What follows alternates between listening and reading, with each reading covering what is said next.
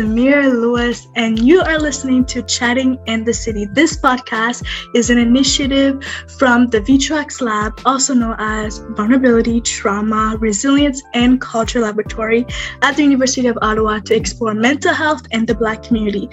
The podcast is a part of a larger Beacon Health project, which is funded by the Public Health Agency of Canada.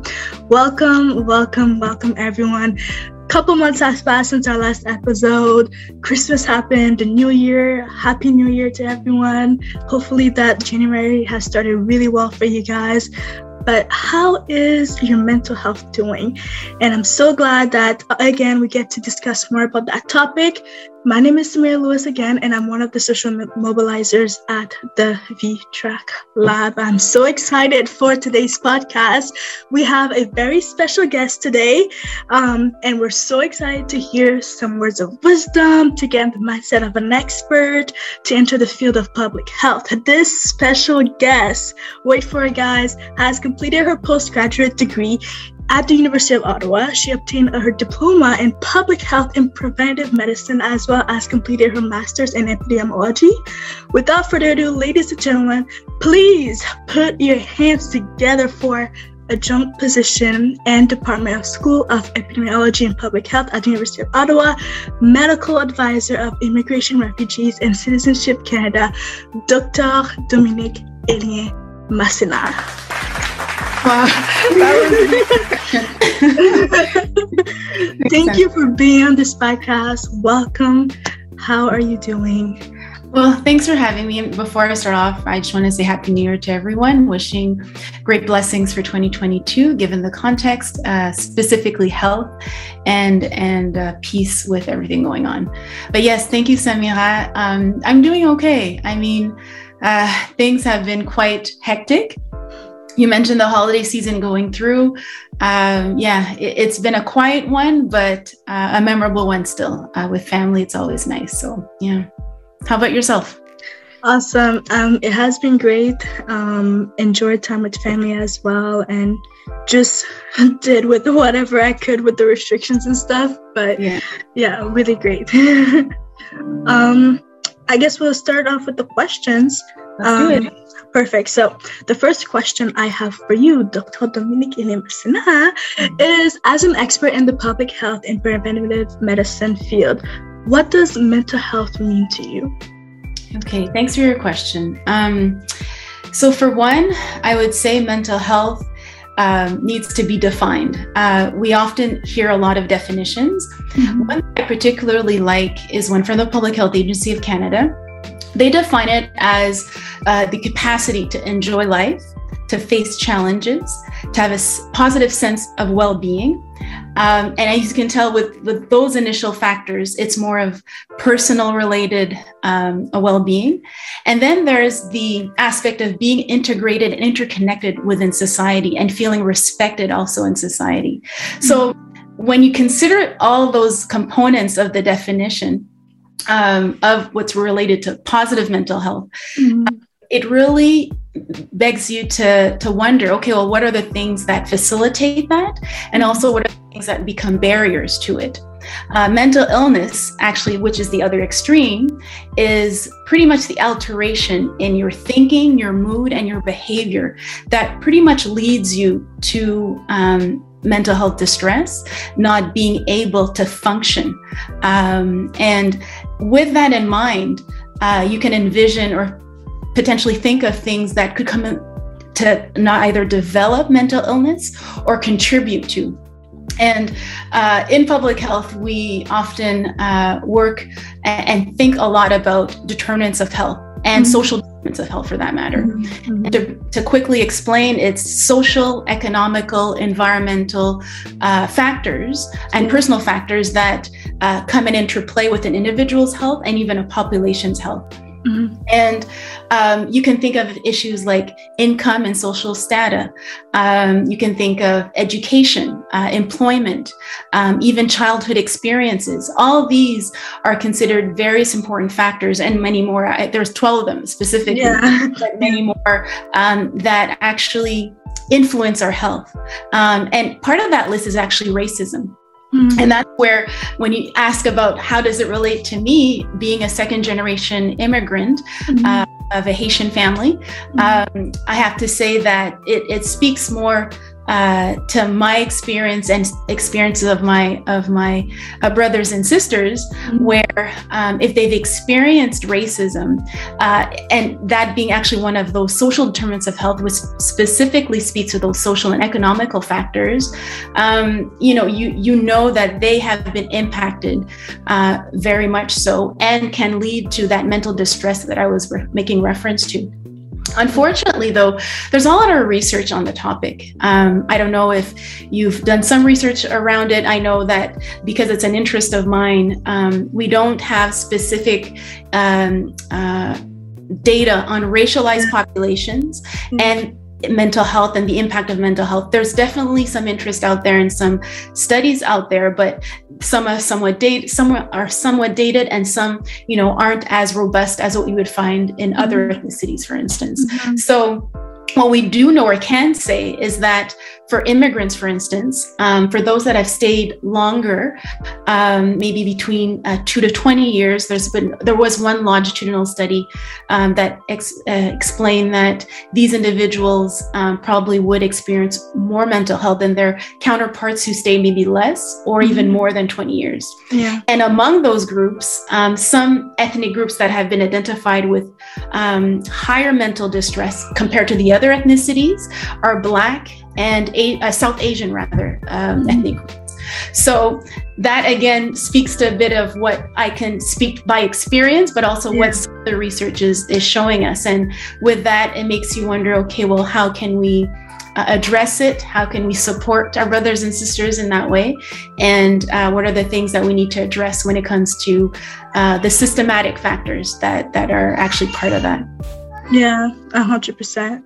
Um, yeah, I totally agree. When you mentioned the determinants of health, I just remember because that's one thing that we study a lot in health sciences. Like, like every single year that topic is brought up because again, it's something that's very, very important.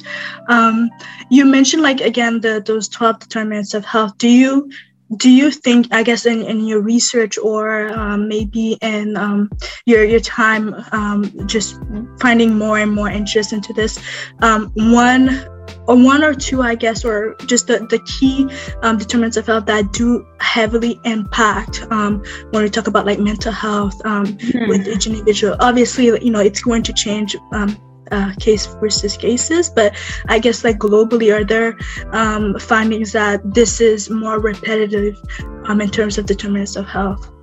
Well, I appreciate your question because the determinants of health actually are numbered and and there's a reason for that yeah some um, have shown to have more impacts than others and the the one that i mentioned when it comes to income and and social status is is definitely uh, it's considered number one um, and when you are poor or living in poverty, yeah. uh, there's definitely a lot of related stressors, yeah. not only just from the mere fact of not having your basic needs, mm-hmm. but also the um, other diseases that can be that can can be caused by the fact that you're not getting the necessary nutrition for instance yeah. you don't live in a in a um, appropriate uh, environment or home mm-hmm. uh, you don't have the social supports um, all these things that come in, into play in in terms of being able to have your basic uh, living uh, necessities yeah so um, definitely income and and social status is, is, part of it and there's also um, something that has been described as um, uh, the social gradient meaning that the better um, income you have, education, mm-hmm. um, and social status that you have, the better health that you can have. And if and if you don't, well, then you're pretty much at the other end of the spectrum. Yeah and unfortunately will bear the uh, health related health outcomes and and mental distress as we've been talking about uh, that can come from that so um, those are some of the uh, determinants of health that I would say are important. Yeah. I, I, mean, I could have listed more. Um, exactly. As I mentioned, unemployment is definitely an important one. Yeah. Um, social supports also is a, a very important one.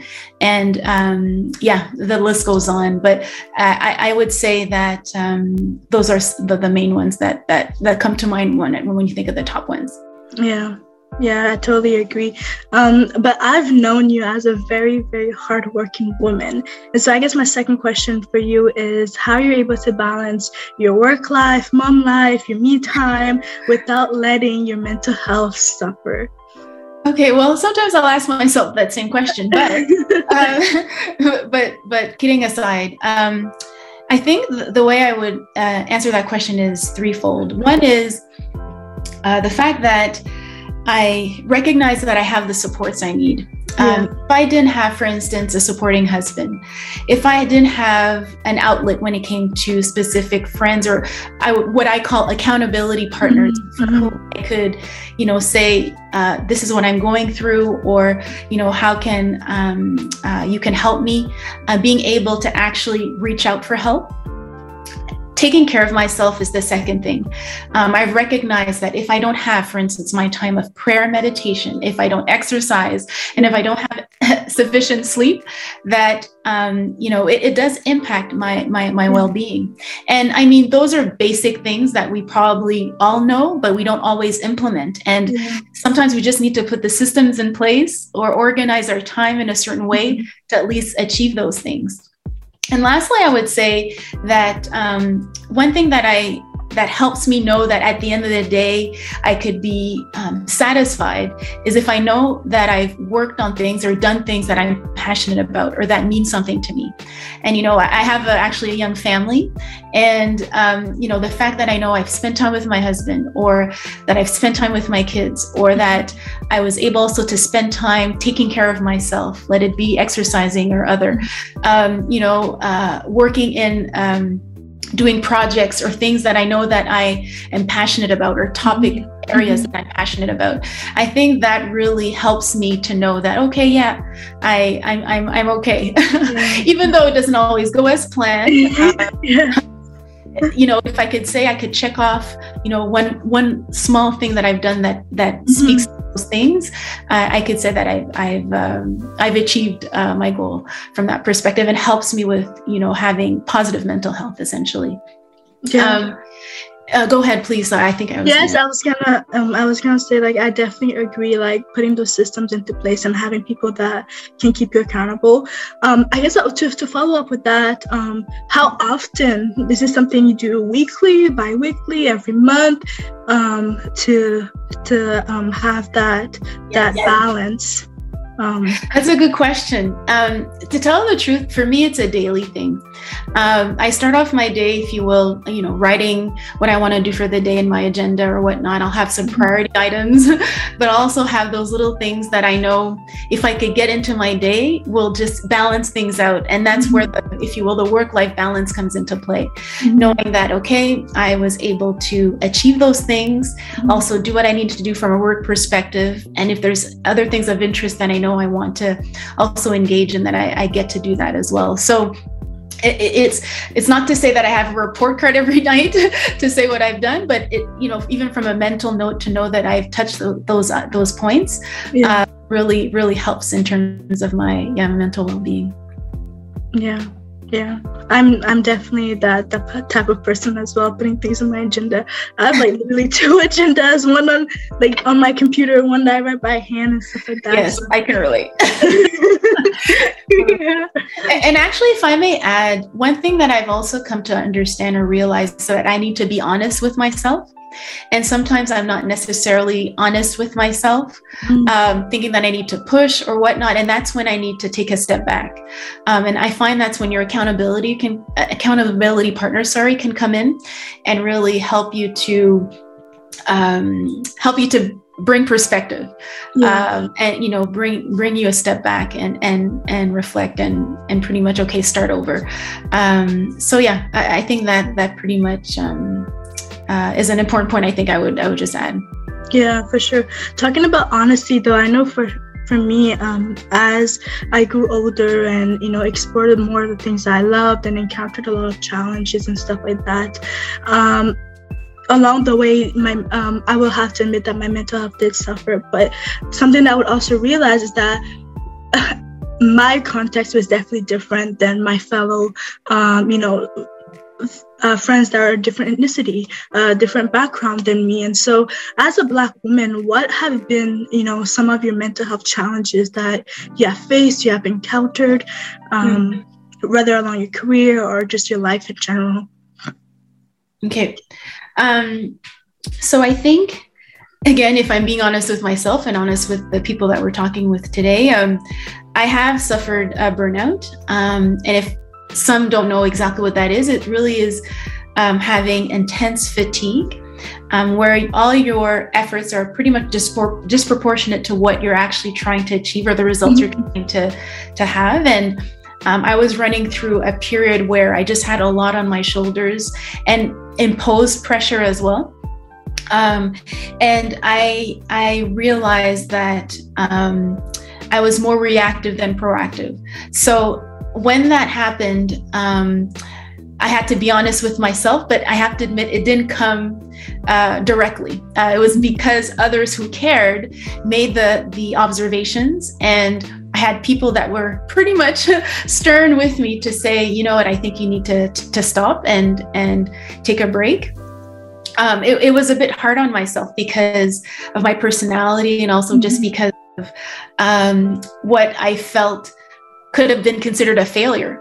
Yeah. Um, but then um, when I was again honest with myself, acknowledging that I needed help, and I started to get that help, that's when I knew that, wow, okay, I really do need it to take a break. I really mm-hmm. do need to take care of myself mm-hmm. and pretty much get re energized, resourced, um, and, and um, yeah, to restart on the right foot.